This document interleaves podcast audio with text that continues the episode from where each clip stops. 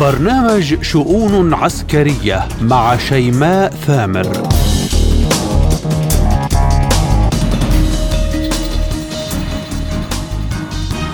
مرحبا بكم. بعد أن تصوروا بأن أوكرانيا ستقوم بهجوم مضاد ربيعا وبعد دعم بالصواريخ والمقاتلات وبناء التحالفات روسيا تعلن السيطرة الكاملة على بخموت والأحلام بهزيمة موسكو ماتت وتبددت. مناورة عسكرية بالصواريخ والأسلحة المختلفة. حزب الله يطلقها في ذكرى التحرير اللبناني. وبريد المناورة العسكرية يتجه صوب تل أبيب فما فحوى رسالة حزب الله؟ وكيف سيقرأها المستلم؟ أردوغان يؤكد تواجدنا العسكري مستمر بسوريا ما دام الإرهاب مستمرا. ما الغاية من خنجر تركي في خاصرة سوريا التي تتعافى وتعود رويدا رويدا؟ وما الإرهاب الذي يهدد أنقرة؟ كل ذلك وأكثر بحلقة اليوم من شؤون عسكرية عبر وكالة سبوتنيك الإخبارية بموسكو.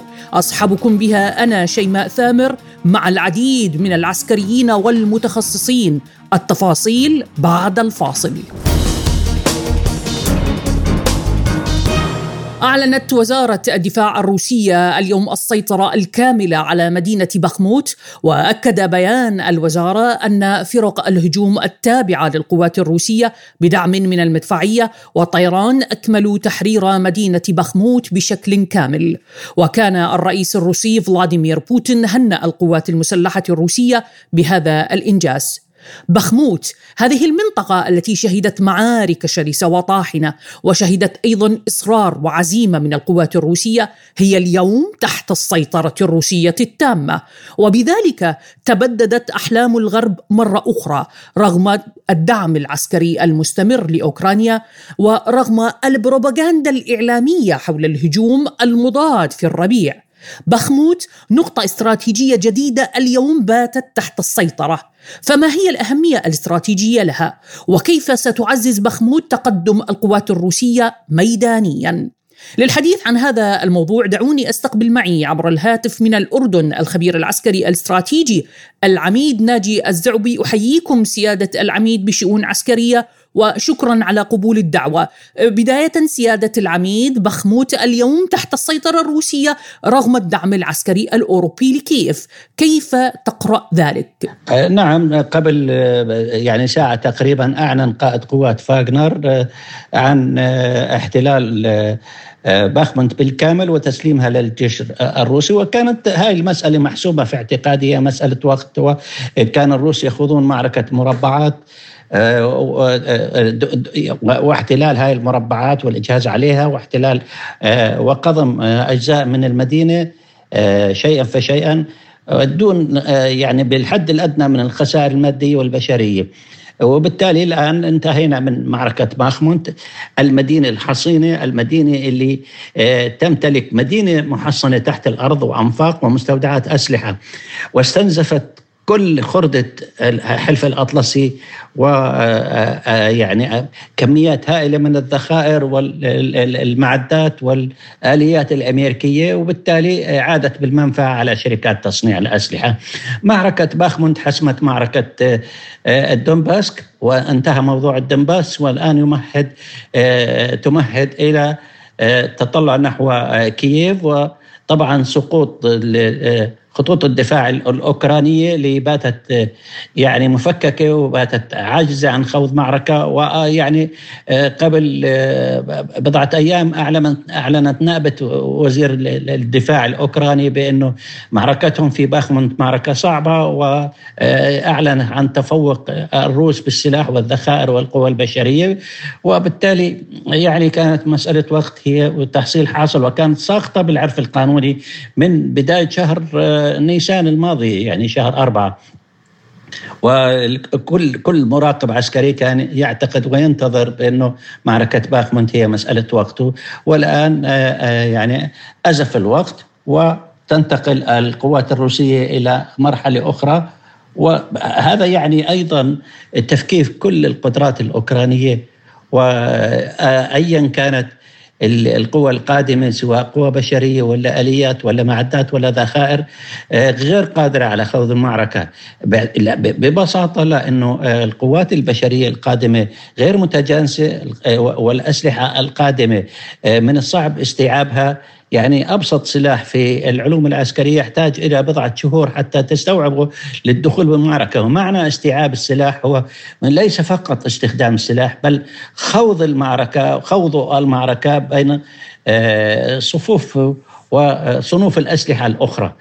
آه، في الجوهر آه، معركة باخمونت يعني حسمت في التالي معركة أوكرانيا بالكامل وأعتقد أنه نهاية المعركة يعني باتت في المدى المنظور وشيكا وستحسم المجابهة بين معسكر الهيمنة اللي والقطب الامريكي الواحد ومعسكر التحرر الوطني اللي تعتبر فيه روسيا. آه، يعني الركن الأساسي بالتحالف مع آه، الصين وباقي دول العالم اللي تنشد الحرية والاستقلال الوطني. آه، سيادة العميد هل تعتقد أن بخموت ستلقي بظلالها على حسم أهداف أخرى للعملية العسكرية الخاصة في أوكرانيا؟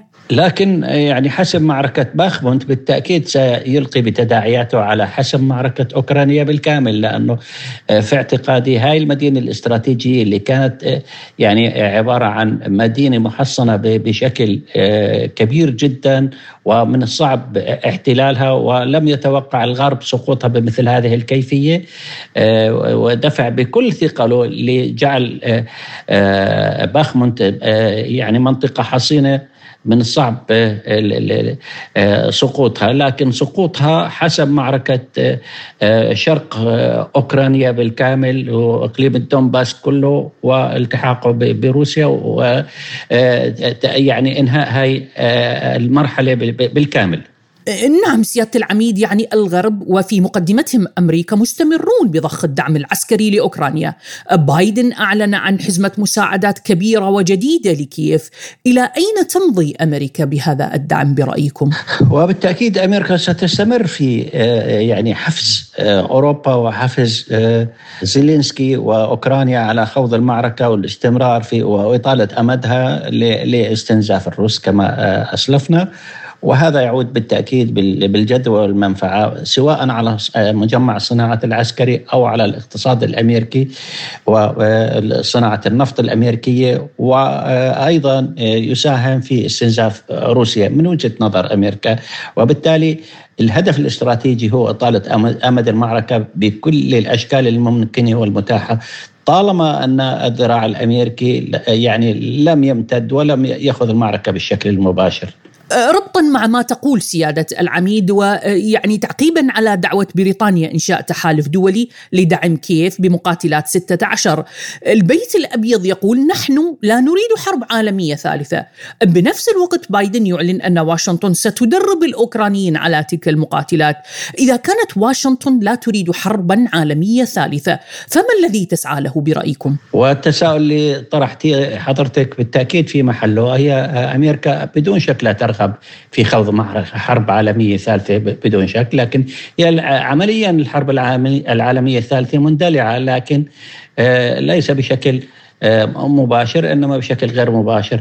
وهي لا تريد التصعيد لدرجه أن تندلع الحرب العالمية الثالثة وتتورط فيها أمريكا على وجه التحديد. وبالتالي آه، لا مانع ومن الضروري أن تخوض أوروبا و أوكرانيا معركتها ضد روسيا وروسيا ضد هذا التحالف كله إلى آخر طلقة وآخر رجل وآخر آه، آه، دولار موجود في الخزائن الروسية والأوروبية.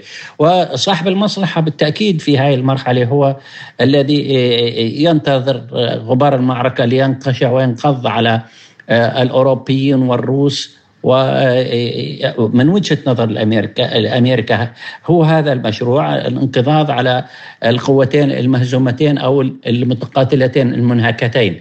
لكن من الواضح أنه حسابات البيدر الأمريكي لم تأتي على حسابات لم تكن وفقا لحسابات القبان الروسي لأن روسيا تمارس الآن أو تحقق انتصارات مضطردة وبالتالي باتت هي اللي من يستنزف أوروبا ويستنزف الاقتصاد الأمريكي. ونعلم كم تبلغ مديونية أمريكا واعلنت وزيرة المال آه، قبل بضعة أيام عن آه، رغبتها بزيادة كما أعلنت السنة الماضية بزيادة سقف الدين العام بمليار ونصف عفوا بتريليون ونصف آه، دولار لتمويل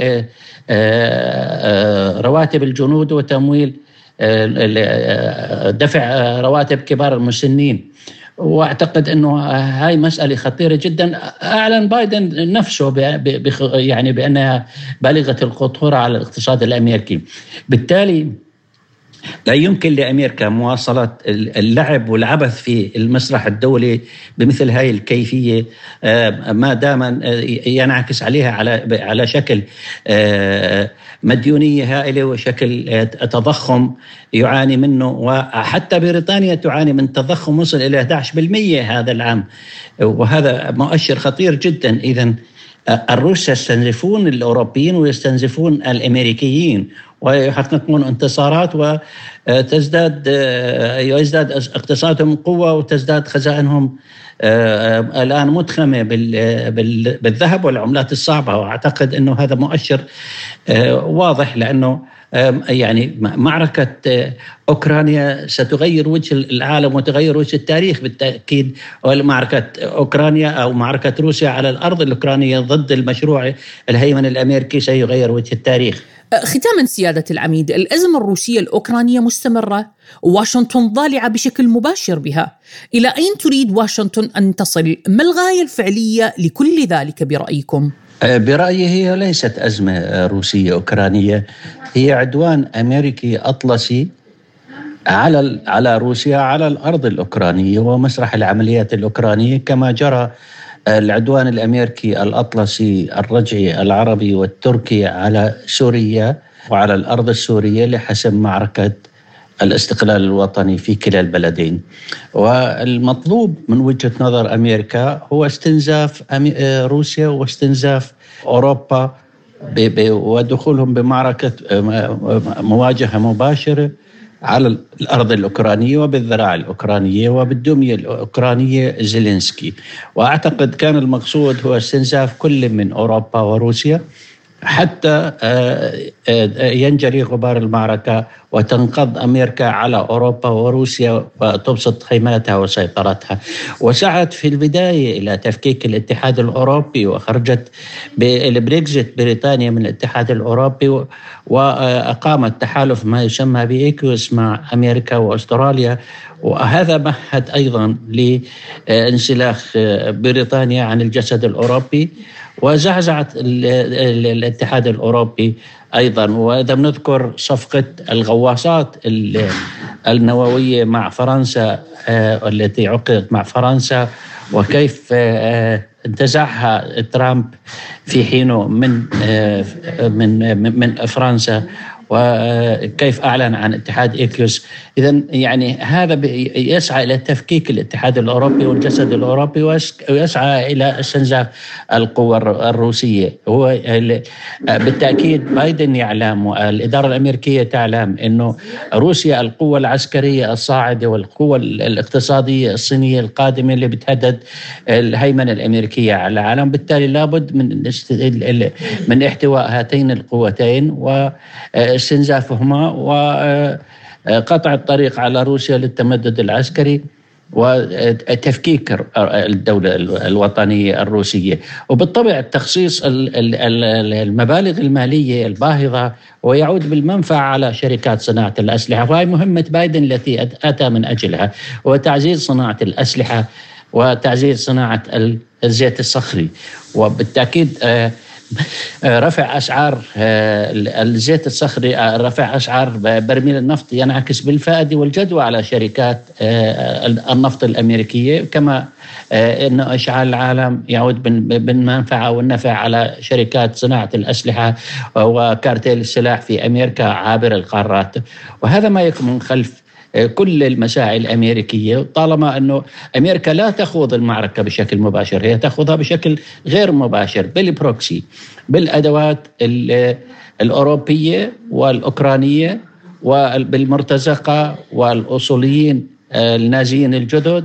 وكل أشكال الإرهاب بالعالم تمارس دورها على الأرض الأوكرانية ويقوم زيلينسكي بدور يعني صناعة أو دور محوري في صناعة هاي هذا العدوان على أمريكا. الخبير العسكري الاستراتيجي العميد ناجي الزعبي كنت معي ضيفا كريما بشؤون عسكرية شكرا لكم وحياكم الله. إلى لبنان قبل أيام من الذكرى الثالثة والعشرين لتحرير الجنوب اللبناني ينظم اليوم حزب الله مناورة عسكرية بالذخيرة الحية في أحد معسكراته بالجنوب بمشاركة مختلف الصنوف العسكرية. المناورة تضمنت استعراض للأسلحة والصواريخ والآليات. اللافت للنظر أن حزب الله لم يحصر لحضور هذه المناورة الإعلاميين المقربين بل وسع الدعوة لتطال مختلف وسائل الإعلام المحلية والأجنبية. مراقبون يرون أن تلك المناورة العسكرية لها رسائل موجهة للداخل والخارج. فلمن موجهة وما مفادها؟ للإجابة عن ذلك دعوني أستقبل معي عبر الهاتف من لبنان الخبير العسكري الاستراتيجي العميد عمر معربوني أحييكم سيادة العميد معنا وشكرا على تلبية الدعوة.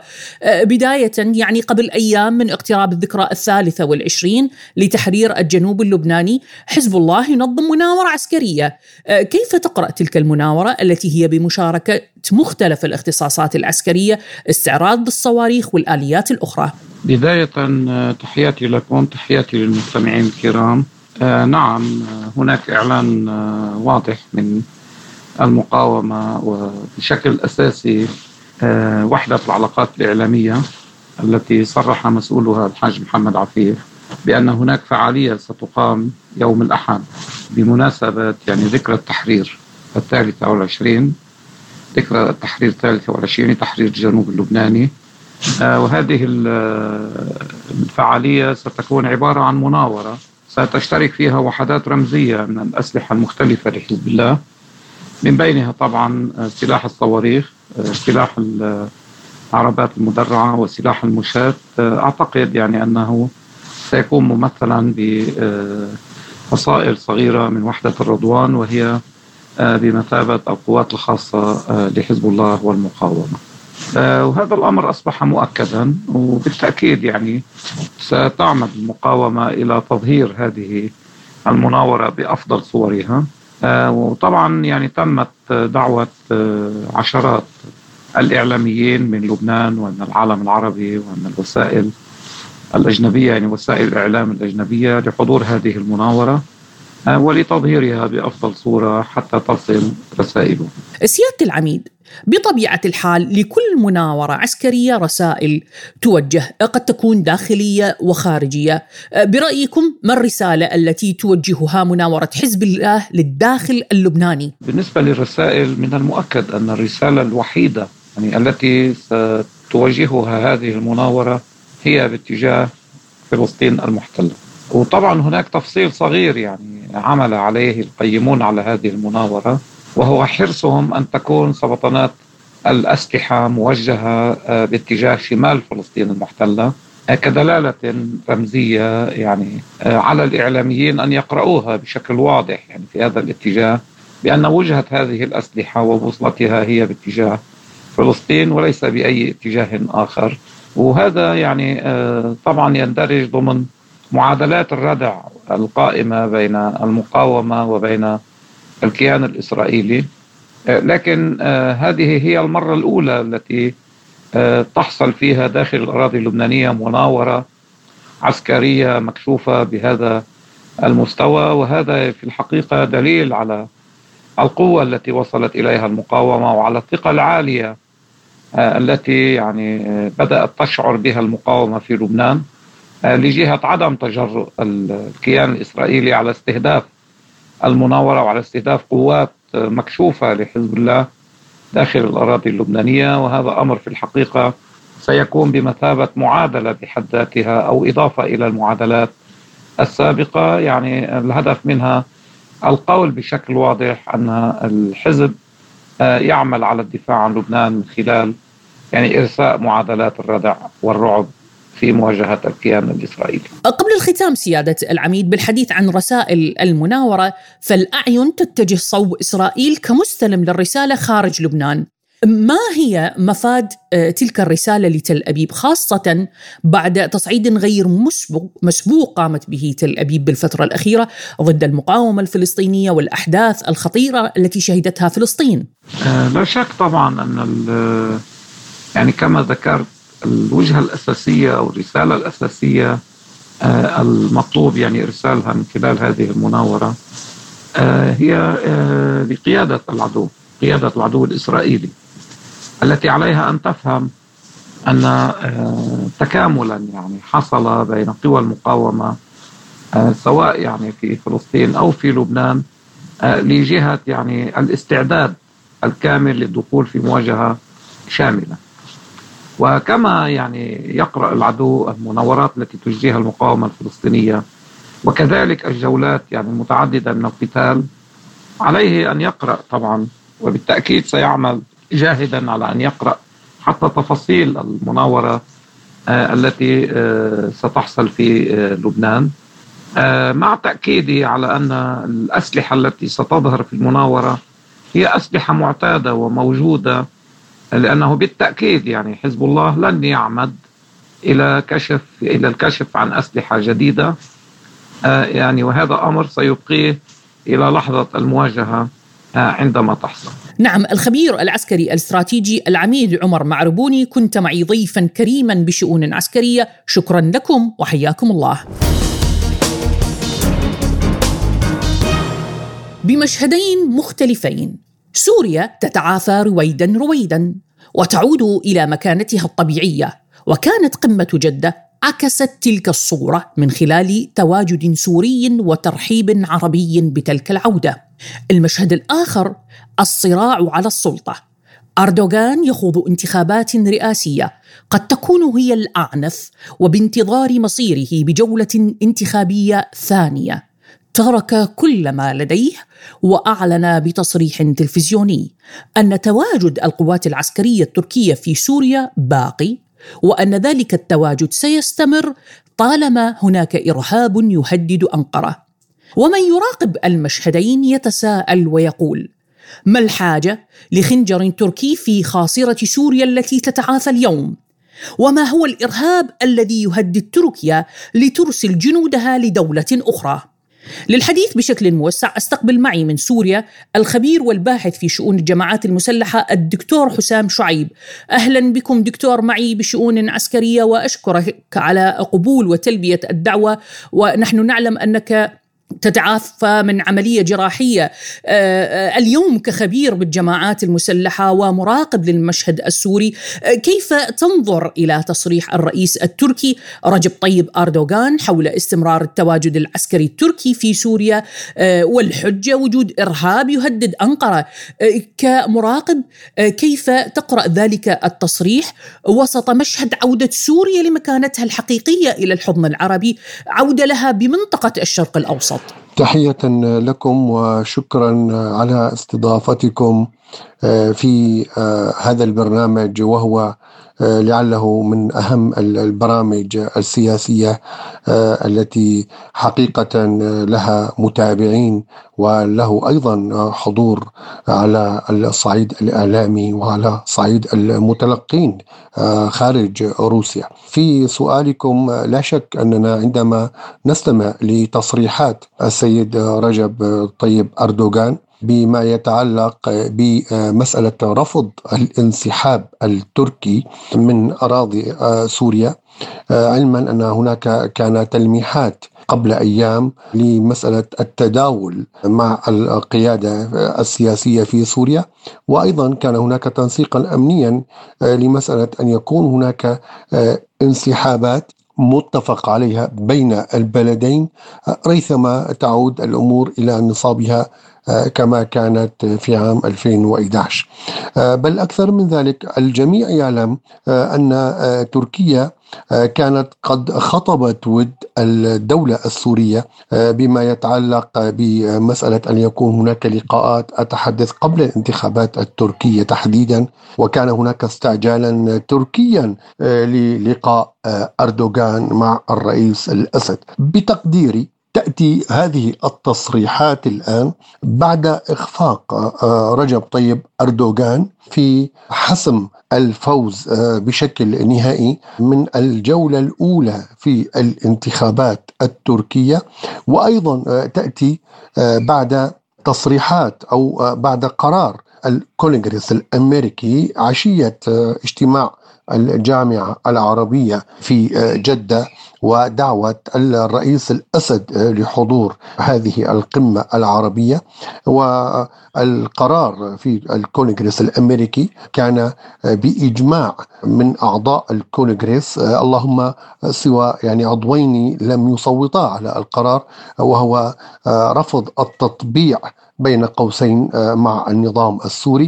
وأيضا آه، مسألة الا يكون هناك أي علاقات ورفض حتى تلك الدول التي تقيم علاقات مع آه، سوريا.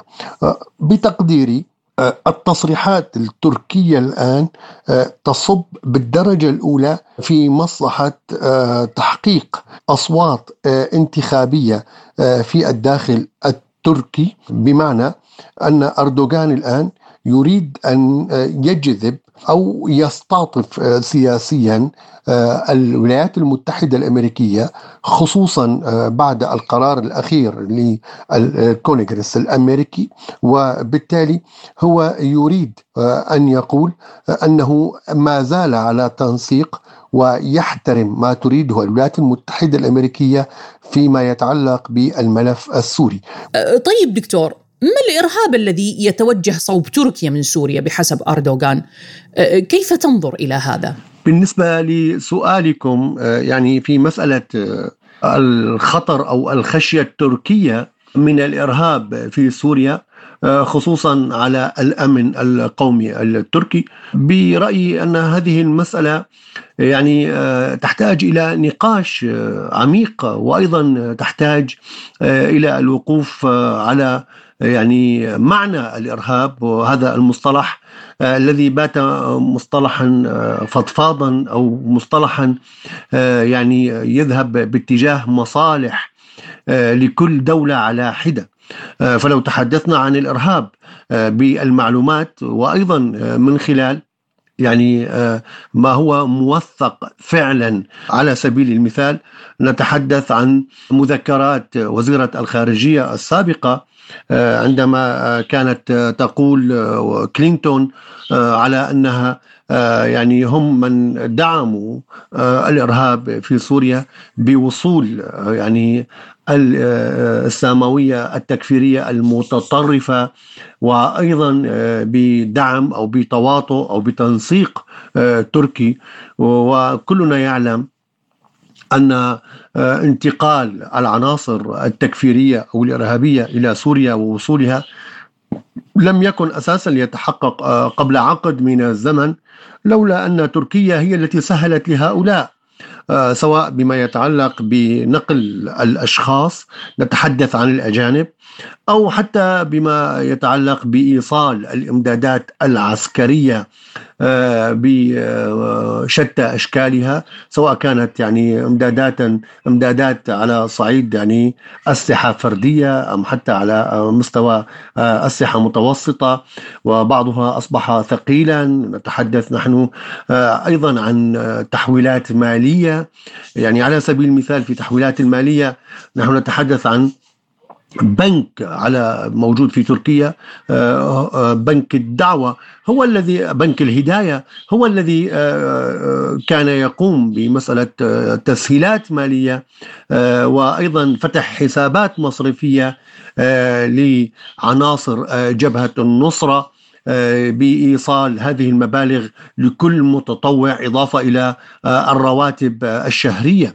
آه، اذا يعني نحن نتحدث عن وقائع حقيقية وبالتالي لا يحق لقاتل ولا يحق أساسا لمتورط في مسألة الإرهاب أو في العنف الدائر في سوريا أن يتحدث عن خشية حقيقية. عذرا دكتور حسام على المقاطعة لكن برأيك يعني هل سوريا يوما من الأيام هددت تركيا يعني تهديدا ارهابيا بالفعل؟ سوريا لم تهدد يوما ما الأمن القومي التركي آه، رغم أن هناك خلافات وما زالت حتى اليوم هذه الخلافات من وجهة نظر تركيا عن بعض الأحزاب الكردية آه، لا سيما عندما نتحدث عن حزب الاتحاد الكردستاني آه، الذي تعاديه تركيا وتصفه بالإرهابيين وبأنه خطر على أمنها. رغم ذلك لم يكن هناك عمليات أو لم تكن سوريا منصة انطلاق لأي عمليات آه، نحو تركيا. إن كانت هذه التصريحات من وجهة آه، نظر الحكومة التركية ومسؤوليها على أن هناك مجموعة أو سله من الأكراد آه، تتخذ من سوريا منصة للانطلاق آه، فإن الذي سهل هذه العملية اليوم وباتت مستباحة هو أن المناطق الشمال السوري إضافة إلى مناطق حدودية ومناطق ريف إدلب تحديدا نتحدث هي تحولت اليوم إلى مناطق نفوذ آه، لميليشيات إرهابية وبالتالي هي آه، لم تعد مضبوطة آه، من قبل النظام السوري ومن قبل الأجهزة المعنية ومن يتحمل المسؤولية في هذه الحالة هو التركي تحديدا وليس سوريا. ختاما دكتور حسام، ما الرد السوري على تواجد عسكري تركي على أراضيها خصوصا خصوصا إذا فاز أردوغان بالانتخابات. خصوصا إذا فاز أردوغان